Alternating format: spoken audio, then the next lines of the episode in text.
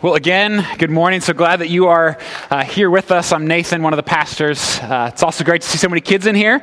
Usually you're all in second service, but you're, you're in here first hour this week as well. So it's fun having you. So take good notes, right? There's still some candy left, all right? So we'll take good care of you. All right, why don't we, why don't we pray together as we prepare to uh, look at this text this morning? Uh, God, we are so grateful for your goodness, for your love. God, help us to trust in you, to rely on you.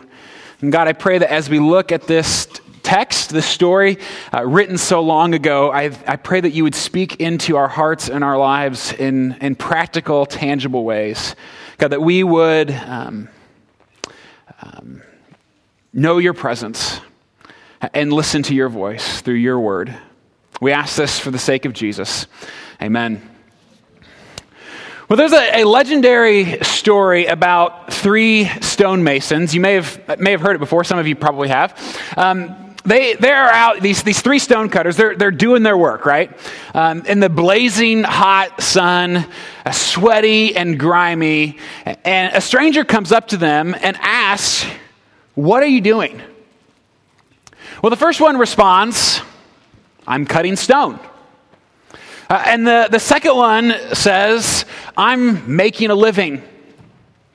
And the third one says, I am building a cathedral. Now, all, all three of those answers for them are 100% accurate. But which of the three do you think senses the greatest amount of, of meaning and purpose in, they work, in the work that they do? It's the one with the, the biggest perspective. And if you were listening along just a few moments ago, as, as Dana read our scripture for us this morning, uh, God commissions in that text the, the, the, the, building of his, of his tabernacle. That's kind of a, a prototype for the temple, a, a sort of, of cathedral. It's a place designed for the presence of God and for people to worship.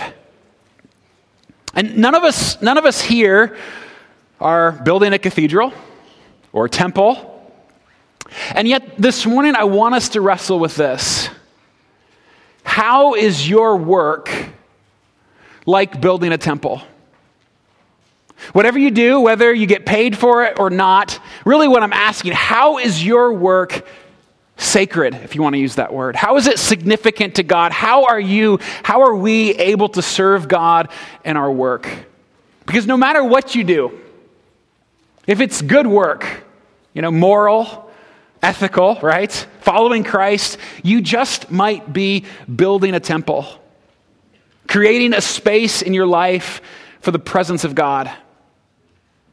In, in many ways, this is what we mean with this phrase here connecting faith to work.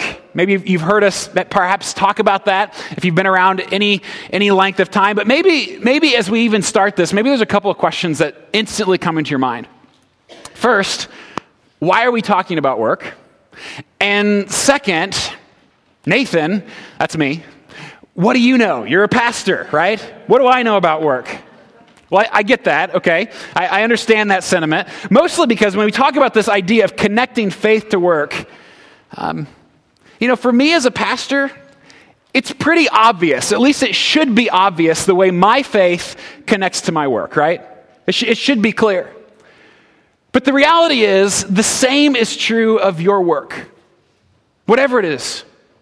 That you have just as much potential to serve Christ and bring honor to God in your work as I do.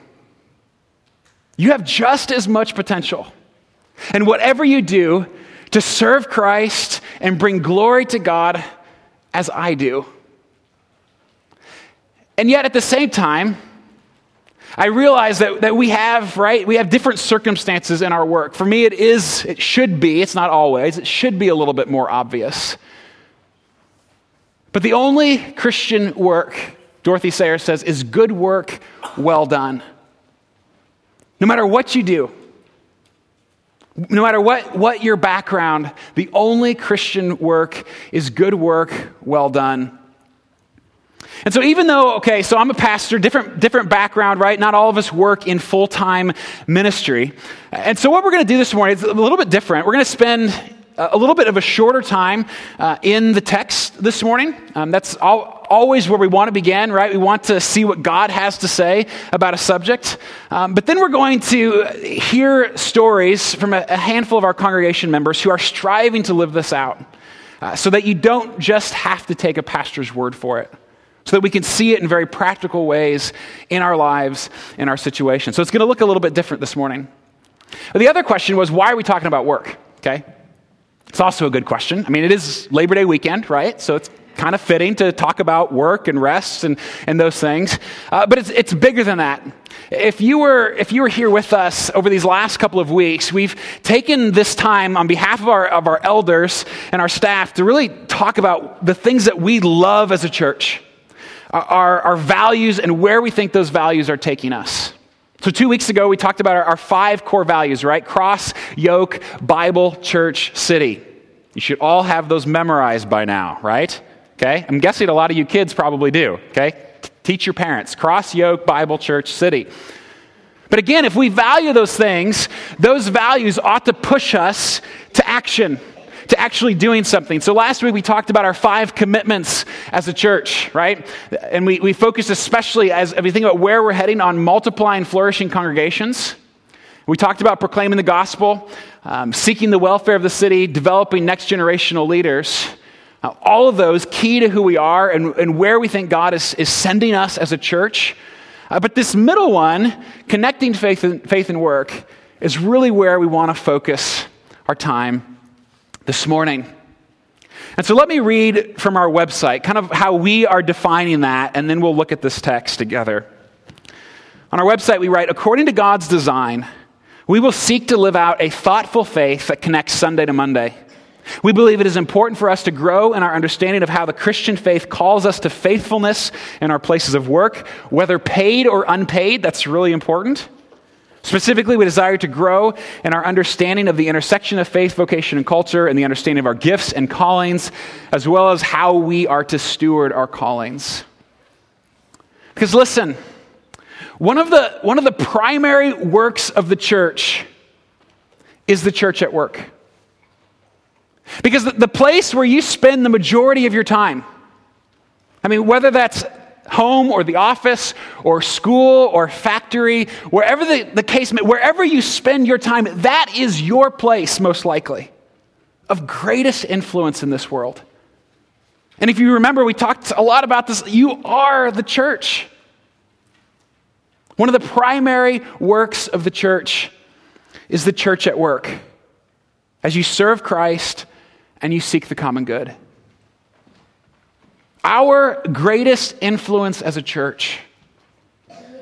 And I mean, we're, we're, celebrating that we're you know, soon to launch our fourth campus, and we're, we're excited about the possibility of, of being able to proclaim the gospel in four communities across our city. Man, that's, that's awesome. But our greatest influence as a church doesn't happen in 75 minutes on Sundays. It doesn't even happen in two hour service projects or short term mission trips, as important as those things are. It's not our greatest influence. Because most of us spend 40, 50, 60, 70 hours a week, maybe more if you're a parent, working. When you walk through the, the office doors or through the doors of your school, when you change yet another diaper, this is our place of greatest influence. As a church, because that is our church at work. And so, are you making a living or are you building a cathedral? Are you collecting a paycheck? Or are you making room in your life and everything you do a place so that you can worship God? A kind of temple in our lives with everything. How is your work like building a temple? Well, if you have your Bibles, uh, turn to Exodus 31. Um, the scripture will be up here as well. Um, Genesis, Exodus, okay? So it's the second book of the Bible. Hopefully, you'll be able to find Exodus 31. And this is such a remarkable text. It's, it's an unusual one. Uh, for some of you, it's probably, I mean, I, I probably read it several times before I even really noticed what was going on here. It seems so subtle. And, and yet, it shows in this text these, these individuals, these common laborers It says that they are called by God, filled with His Spirit, and equipped by Him to do their work. And so, as we look at this ancient story, we're going to ask those questions of us Have you been called? Have you been filled? And have you been equipped? And if the answer is yes, then your work is more like building a temple than you probably realize. So, first, have you been called? Now, I want to make a distinction right out of the gate here because oftentimes in our culture, when we talk about work, the first thing we think of is a paycheck. I mean, that's just, we, we, that's how we define work in our culture. Work is payment for services, it's remuneration. But what does that, what does that do for the unemployed or the retired? What does it do for you students, right, who are in school? You don't have a job yet. What does it do for moms who stay at home with their kids? I mean, if we define work as money, as payment for services, we quickly disregard half of the population. Work is not remuneration, work is contribution. That's, that's the definition that we need to work with together this morning. It's, what, it's the definition we long for all of us to have because Adam and Eve in the Garden of Eden, right? They were called and created by God to work the garden. Even before the world fell apart right? Even before, sin entered, they were called and created to work, to contribute. And every one of us as well. Whether you're paid or unpaid. So, so students, right, you are called to contribute uh, to the good of your, of your family, your home, in your, in your classroom, all the while preparing to contribute all the more in the future. Moms, if you stay at home with the kids, I mean, your, your contribution to the good of our world is incalculable. And if you're unemployed or you're retired, you are still called to contribute to the good of our world. That's part of how God made us, even before everything fell apart. Work is not about money. We've got, we've got to just kind of lay that groundwork. It's about contributing to the good of our needy world, for we have been called. So let's, let's look at Exodus 31, and beginning with verse 1. The Lord said to Moses, See, I have called by name Bezalel, the son of Uri, son of Hur, of the tribe of Judah. Now, obviously, here, okay, Bezalel is a unique individual and a unique story called for a very unique task. And yet, at the same time, Scripture teaches elsewhere that we are also called. Mean, we are called first and foremost to God through Jesus. That that is the primary calling that God has on every one of us. He calls us to himself. And if, if we've responded to that call, if we've embraced Jesus, then that call extends into every aspect of our lives. That everything we do, everywhere we go, is all in, meant to be in service to him. That there, there's no such thing as sacred and secular, because as a follower of Christ, He is who we are always following in all things, in every situation. Some of you might remember uh, from our series this past winter when we looked at in Colossians, right? Colossians chapter 3. It says there, whatever you do, work heartily as for the Lord and not for men, knowing that from the Lord you will receive the inheritance as your reward. You are serving the Lord Christ. And, and, Paul, there, he, he's talking to slaves, the most menial workers of his culture. But if you, if you follow Christ, you have been called to serve him wherever you're at in anything. And even if, if we think about the fact that, that God is sovereign, right? That, that means that God is in control of all things. Then wherever you're at, whatever your situation, it's not by accident. God has put you there. He has called you there. That doesn't, that doesn't mean you can't change, right? Your, your circumstances. It doesn't mean you can't look to sort of better your environment. That's not what it means. But it also doesn't mean that your, your work is necessarily going to be easy or fun or even particularly rewarding all the time. But if God has put you there, then we are called to serve him there in all things. If you've been called, it is Christ you are serving. Your boss isn't your boss, he is. And if that's true, everything in your life and mine is sacred. I mean, the word secular doesn't even make sense anymore.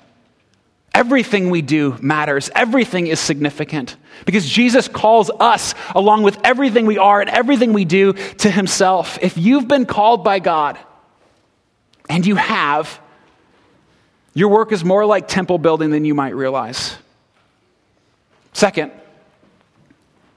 have you been filled with God's Spirit? Bezalel was. Now, this passage in Exodus is only the second place in Scripture when it talks about us as humans being filled with God's Spirit. It's only the second place it happens. The first, the first time it happens is in Exodus 28 3. And there it refers to those who are skilled to make the priestly garments. And here God fills them with his spirit to work as craftsmen. Are you following this? The first places the Bible talks about God's Spirit indwelling us, empowering us, is for ordinary tasks now endowed with divine purpose. I mean, making clothes, building a building, it's ordinary. I mean, shouldn't, shouldn't God's Spirit be sort of held on reserve for, for preaching the gospel and, and saving souls and fighting against injustice? I mean, these, these other things, they're just, they're just so mundane.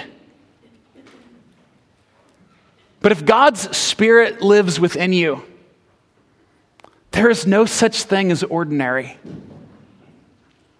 Look at Exodus 31, verse 3. It says there, I have filled him with the Spirit of God. Again, it's a, it's a unique story, a unique task, but have you been filled with God's Spirit? I mean, if you've been called by him, if you've embraced Jesus as your Lord and Savior, the answer to that question is yes. That God's Spirit, God Himself, lives within you. To all who believe in the, in the New Testament, it says, Do you not know that you are God's temple and that God's Spirit dwells in you? We don't just build temples, we are temples. We typically think of the, of the Holy Spirit as, as really just for those really spiritual activities, right? Those kinds of circumstances. But is, is God's Spirit any less with you when you're chauffeuring the kids or mowing the lawn or meeting with clients. If God's Spirit lives within you, your work is empowered to serve Him. And that He is with you in every circumstance, in all that you do. You're not alone as you seek to serve Christ in your work. As you build relationships with those around you, as you uh, worship Him in the mundane, as you work for the common good of our world. And He's always with you. Every meeting, every confrontation, every frustration. If you have been filled with God's Spirit, your work is more like temple building than you might realize. third, have you been equipped? Has God given you the ability to accomplish what He set before you? Let's read this passage again, beginning with verse 1, just to kind of get the whole context here. The Lord said to Moses, See, I have called by name Bezalel, and I have filled him with the Spirit of God with ability and intelligence, with knowledge and all craftsmanship to devise artistic designs, to work in gold, silver, and bronze, in cutting stones for setting, and in carving wood, to work in every craft. God equips him with ability, intelligence, knowledge, and craftsmanship. Yes, Bezalel is unique. But have you been equipped? Because let's just, let's just say, for the sake of argument, that God has called you to whatever place you are working, whatever, wherever you're serving, wherever you're, you're giving of that huge portion of your time, whatever that is, let's just say He's called you.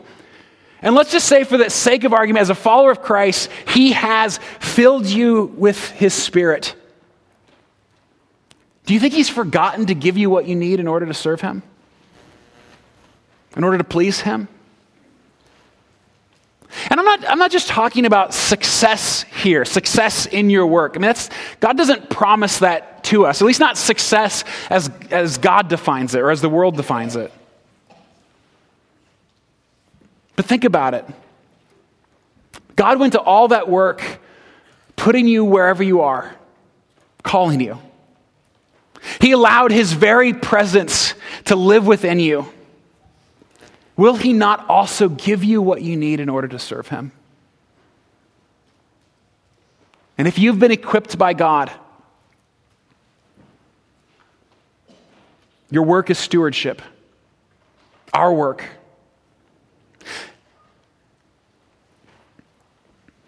Let's read 2 Timothy here, just to look at a couple other spots in the New Testament. It says there that God has, has given us his word so that we may be complete equipped for every good work. Uh, in Hebrews 13, it says, Now may the God of peace equip you with everything good that you may do his will, working in us what is pleasing in his sight. That God hasn't left you hanging in your work. As a mom, a dad, as a student, as a laborer, as a teacher, as a lawyer, as a volunteer, Whatever work you do, God hasn't left you hanging. Your, your upbringing, right? Your education, uh, your, your personality, your environment, the, the natural gifts that God has given you, we often forget those are from Him. That He has given us those things. If you're good at what you do, it's because God has made you so. If you're a harder worker, if you're smarter than some, it's because God has made you so. And so we are stewards of our abilities. Are you using your gifts to honor the one who calls you? Are you using your ability to praise the one who fills you? In your work and mine, are we serving others instead of ourselves?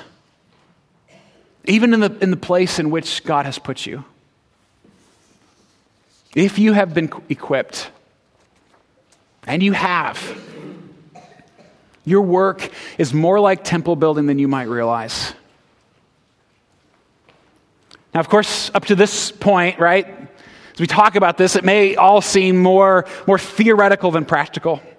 Okay, we, we can, in our, in our minds, we can gather on, onto these three ideas and say, yes, but what does that actually look like? How, how does my work resemble building a temple? How is my work honoring to God? How is my work sacred? How do I serve Christ in my vocation? Well, I want to introduce three members of our congregation here to help us, to kind of talk through what this, what this looks like. The first is a video. Uh, this is a man who, who worships at our downtown campus. Um, the video was actually made several months ago to celebrate his retirement, uh, but I think it fits so well uh, this morning that we wanted to, to show it as well. Uh, and while we're watching that video, two members of our congregation are going to come up um, and we're going to talk to them afterwards. So let's, let's watch. The work journey on an assembly line is really emotional because there's there's no hiding. Everyone, if someone's having a bad day, you you really know they're having a bad day.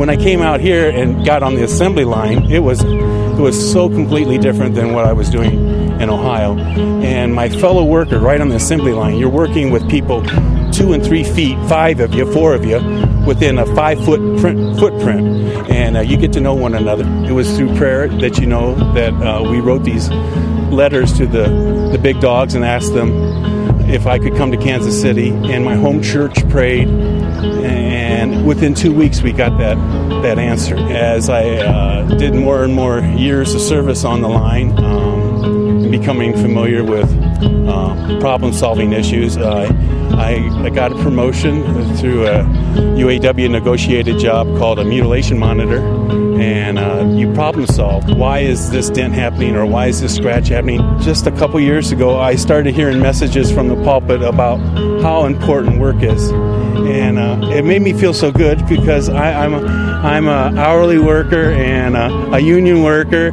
It's not a very glamorous job, but um, through the messages at work or at church, excuse me, at church, um, I started to feel good about and realizing how much I realized it before, but really thinking about it, how much when we have work, we're working for the King. And so when you're asked something is asked of you, and you have the mindset you're doing this for the Lord, it, it changes. It's a game changer. it, it is. It, I find myself um, trying to do things for those in authority above me and not get caught at doing them. I, uh, I think they would mention they need something, something done, and I would try to go do it without them seeing that I was doing it. As I matured and, and, and learned and looked at other people in any profession, um, everyone really wants to perform the best for those who they serve. And um, I didn't always think that, but when you see that, it's exciting.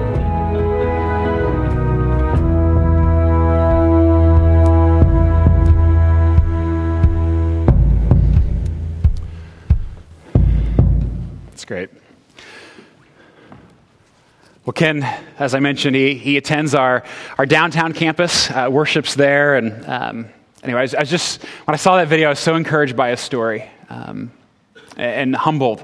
Uh, but we have lots of people at the Olathe campus as well who, who seek to, to live this out. And so I've got up here uh, Amy Hill and Randy Tosh, and really just wanted to have an opportunity to, again, not just talk about what this might look like um, theoretically, but to, to, break it down in some very simple ways um, of how we can do this together. Um, they don't have it figured out, just for the record. Uh, neither do I. Uh, we're all trying to figure these things out together, but they have been called, filled, and equipped to serve Christ in their vocations. Um, and so I hope that you'll be uh, encouraged uh, by them. Why don't, we, why don't we start with, with Amy? Um, just tell us a little bit about yourself, uh, the work you've done in the past, the work you do now. Um, I'm Amy Hill. I've been married to my husband Brian for six years.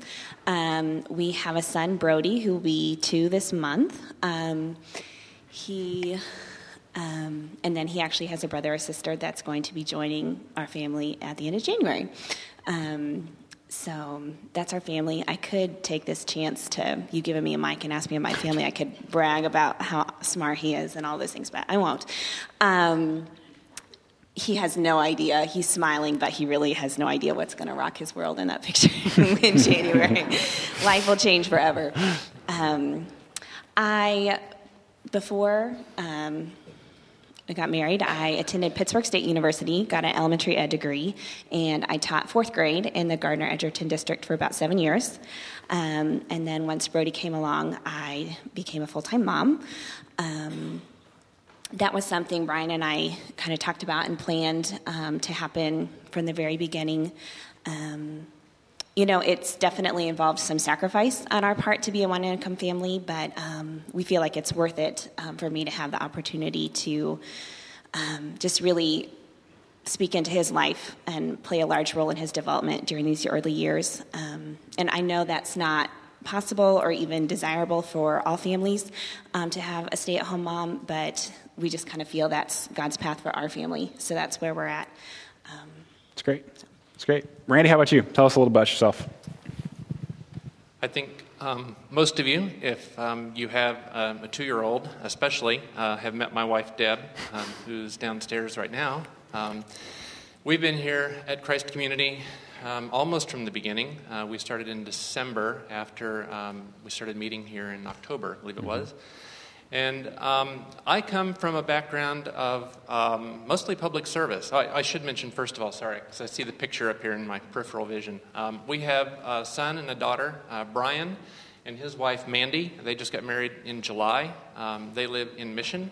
And Heather, our daughter, you'll see here from time to time because she just finished her degree at K State in May, and uh, she's moved back home. She, she, we like to say she's boomeranged home. So we have her back. That's her graduation picture, of course. Um, most of my life has been in public service. Um, I spent several years with the state government here in Kansas, And then um, most of you know that I'm the resident Australian here. I, I, worked for the Australian government here in Kansas City for um, six of the last seven years. In the process of um, working for the Australian government, I met a great company called SmartVet. Uh, it's an animal health company based in Brisbane, Queensland, and since last August, I've worked for them.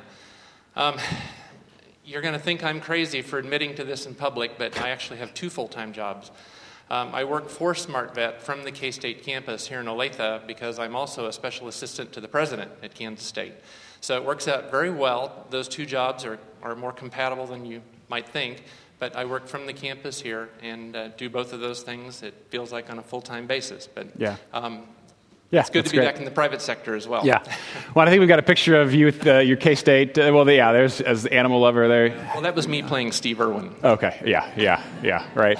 Um, and actually, go to the next one too. I think we've got kind of a, a picture of SmartVet. So, Randy, let's. I mean, we'll start with you a little bit here. Um, you just tell us about your work now with SmartVet in particular. Um, what, what it is, why it matters, um, why it matters to God, and how you're contributing to the common good, I guess, basically. To use um, the stonemason analogy that you gave a little while ago, um, thanks to some recent publicity, if I were asked what I do, um, I could easily go, Well, I'm the guy who does paintball for cows. And that would be an accurate explanation of what I do, but it really wouldn't be what drives me to do what I do. Um, the Bill and Melinda Gates Foundation say that 70% of the world's poorest people are reliant upon their livestock's health and productivity for their economic and food security. Add to that that the Harvard School of Business says that by 2040, uh, which isn't that far away, we must double the output um, of agriculture, especially animal protein, just to meet the world's supply, uh, uh, world's demands. So when I look at my work, um, I could say, yeah, I produce paintball for cows because what we do, and well, the picture is gone, but we actually encapsulate the parasiticide that uh, cattle producers use to treat their herds for horn flies, face flies, and lice. Now, while that may sound like pretty mundane stuff, USDA says that the annual productivity loss to cattle here in the US is $800 million. So when you consider that you know, there's a significant loss here to not only the US, but extrapolate that around the world and realize that you know, people, especially in sub Saharan Africa, who are dependent entirely upon livestock, they have these same issues. Their cattle aren't giving milk, aren't producing meat, whatever. So they're unable to feed their families, their villages. So, one of the things that we're doing is working very seriously to take the technology platform that enables SmartVet not only commercialize it here, but then take the value of that commercialization and use it around the world yeah. to help people actually produce animal protein. Yeah. And well, let me even add, too, that's a new product that, that Randy and his partner have developed and are, are beginning to market and, and all of that to really revolutionize, um, you know, that, that industry and to be able to provide for the common good of our world, right? So that we can eat and flourish um, here and abroad as well. Um, Amy, how about, how about you? What are, what are some of your, you know, how do you um, see your work um, as a mom as contributing to the common good or, or goals that you might have or? Um, well, I don't even, I don't know if she's in here. I don't think she probably knows that I follow her blog, but Julie Lee has a blog titled Creating a Place Where Good Can Happen. Hmm. Um, and I don't know where she, if she made that up or anyway, but that, that just really struck me. Um, and I see that as kind of what I'm trying to do as a mom is making our home an environment um, where good can happen, um, where Brian wants to come home and enjoys being, where Brody can thrive and flourish and reach his full potential, and I think most importantly, to model what it looks like to follow Christ. Hmm. Hmm. That's great. That's great. Well, you know, we've talked about seeing our work as temple building, regardless of what it is, paid or unpaid. Um, you know, seeing everything as, as sacred and, and, valuable to, to Christ, serving the common good and serving Him. Um, I know you guys long to live that out. You, you would say, yes, called, filled, equipped. Um, Amy, I'll start with you with this one. It's a little risky, but how, how have you blown it? Um, you know, what are, what are the times when viewing your work as, as sacred, of really tr- serving Christ in your vocation, when is it most difficult? Um, and what does, that, what does that look like for you? Gosh, I think I blow it every day. I mean, it's, it's really easy to get off track. I think for me, probably that happens most often when I lose eternal perspective, when I let little things um, frustrate me or overwhelm me. Um, things, you know, that seem like crises at the time, but five years from now are not going to matter. Probably five hours or even five minutes from now aren't going to matter. Um, so just losing sight of the big picture, I think, is is um, probably where I get off track the easiest. Um, especially as a mom, well, probably with lots of jobs, there's just a lot of menial tasks. Um, changing diapers, sweeping the floor again, saying no for the hundredth time, you cannot jump off the edge of the couch. Like, just, it seems like a lot of things are redundant um, and that it's over and over. So it's when you, when I focus in on those tasks that that's what I do, then I, that's when I start to question like, is this really the best use of my abilities and my intellect? And that's when I get off track. Hmm. Hmm. That's great. Randy, how about, how about you? So what are some struggles or challenges along the way? Um, I mean, you've had a long and varied career. Um, not saying you're old, but you know. Um, I would have to say that the biggest struggle for me has always been um, probably to find the right work life balance. And I know that um, that sounds trite and because it gets used a lot. But um, because I travel so much internationally, um, because, as you can tell, I tend to overcommit and uh, get myself in over my head, um, the biggest struggle for me is to uh, remember that um, we don't serve our work, we serve the Lord, and to find that time for relationships um, family. Um, rest mm-hmm. uh, is another mm-hmm. important part of that. Um, and I don't do that well. But um, I would have to tell you that um, I'm a good example of, of what happens when you don't find that right balance as mm-hmm. well. So um, I think that that's the, the biggest thing is to remember that, um, as you pointed out, we're not working for a paycheck, we're working for the Lord and that um, we are not only um, building a temple, but we are His temple. Hmm. So, to do that well, to do that with excellence for Him, um, it, it, does have to mean keeping work in the proper perspective. Hmm. Hmm. That's really good. Well, just a couple other questions. I mean, again, you, have mentioned you both have been a part of Christ Community for a really long time. You know, Amy, you've led, you're leading a community group with your husband. Um, you are a MOPS leader, children's ministry. Randy, you've been on the elder board. You've both been through Razor. So you've, you've heard us talk a lot about faith and work, and you know how passionate we are about connecting Sunday to Monday.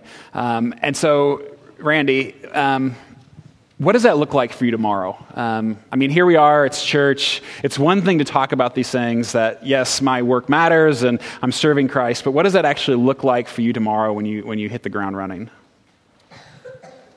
Um, I think one of the most important things um, that those of us who name Christ have to do is help other people, whether they're believers or not, see in their work the same things that we're called to see um, and, and respond in the same ways that we are.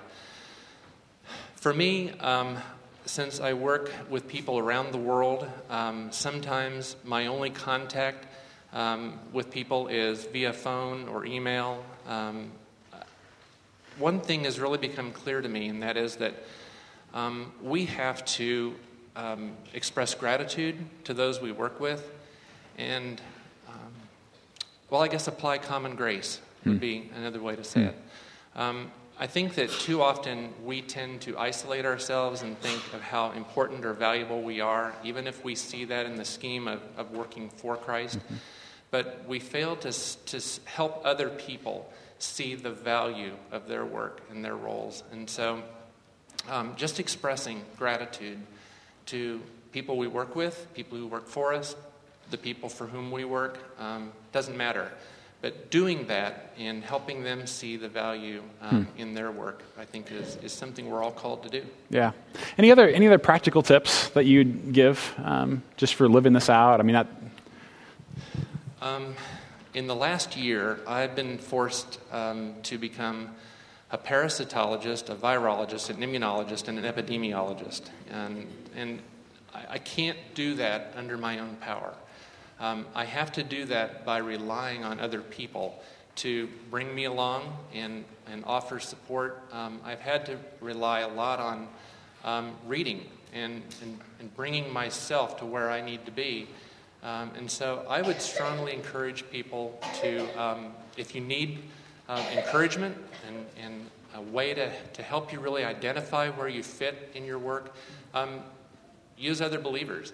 Um, hmm. Read some of the great books at our disposal. I mean, our own Tom Nelson's Work Matters book is great. The elder team um, is currently working through Amy Sherman's um, mm-hmm. Kingdom Calling. Kingdom Calling. Um, Tim Keller is another great author who's mm-hmm. addressed the issue of um, work and faith. Um, use those resources. I mean, hmm. I've read all of those books, and, and they've been a valuable support to me. Hmm. That's great. Well, how, Amy, how about, how about you? Um, you know, again, going back to kind of the connecting Sunday to Monday, obviously it's very different for you um, as a mom. That's you, you. We know you work way harder than Randy. So, um, but uh, you know, what does that look like? Maybe it's not connecting Sunday to Monday, but connecting your faith in Jesus with the rest of your life, with everything that keeps you so busy uh, and occupied. How do you how do you do that? Well, I think the biggest part is just attitude and. Um, you know, probably what, regardless of what you do, what your job title is, if you believe that your work is important to God and you're striving to honor Him in what you're doing, you're on the right track. Um, hmm. Whether you're a mom or, you know, it's it's keeping that attitude. I think is the hmm. biggest hmm. issue. Um, more specifically for me as a mom, I think it's choosing to live my life intentionally. Hmm. Um, you, I, one of the quotes that stuck with me from Razors something about life is filled with ordinary days, but it's what you do with those ordinary days that makes mm. your life extraordinary. Mm-hmm. And being a mom is definitely filled with ordinary days. Um, so it's what your attitude is as you go about those tasks. Um, and I think, too, as moms, we, I think it's so important just to make my relationship with my, God my biggest priority, my first priority, because we spend, as moms, you spend so much of your time giving of yourself to your family and to others. And if you aren't, I find if I'm not receiving from God, then I don't mm. have anything to give. Mm. Um, so I think making that my top priority. How do you um, do that? I mean, what's that, just practically? Um, well, unfortunately, it means waking up 30 minutes earlier than my son most days. Um, you know, if I if I'm intentional of mm. going to bed early the night before, so I can wake up and start my day um, in the Word and in prayer, that really helps me kind mm. of hmm. align my my focus and perspective for the day. At least I start on track. Yeah, um, yeah it's easy yeah, to get yeah. off track, but it, it helps sure. me start there. Um, I think choosing to live before an audience of one. Um, I find that as a mom, I catch myself comparing myself to other moms way more hmm. than I did as a hmm. teacher. I think. Hmm. I think maybe because it's such a personal job that you take it so personally. I don't know. It's very easy to get caught up in a comparing game. I feel like either feeling inadequate or feeling prideful. Um, I find myself. I yeah. have to really guard myself from that. So, really trying to be intentional about living my life for Christ and not comparing myself to others. Um, and I think just you're going to get discouraged. So, surrounding yourself with people that can encourage you when you do get discouraged is important. And then also, then being able to encourage others. That's great. That's great. Any other practical ideas or either of you? Yeah. It's all right. That might be all I have. Okay. Well, that's good. That's good. well, you know, again, um, you know, we, we've asked them to come not because we think they've, they've got it figured out, but because they're, they're trying to learn and grow in these things. And I hope that regardless of your situation, um, that you've heard something that connects with you, whether you are, you know, working or staying at home or you're, you know, a working mom. We know that that's a reality for many of you as well. Hopefully that you've been able to pick up things from both of their stories um, to think through what this looks like. And really the big idea here is that we've, we've, we've got to figure these things out in community. Um, we can't do them alone. And so we don't know what it looks like in all of our vocations individually uh, to follow Christ. And so we've got to discover that together. Um, so thanks, guys, for sharing that. Why don't we, why don't we thank them? Taylor, would you do that with me?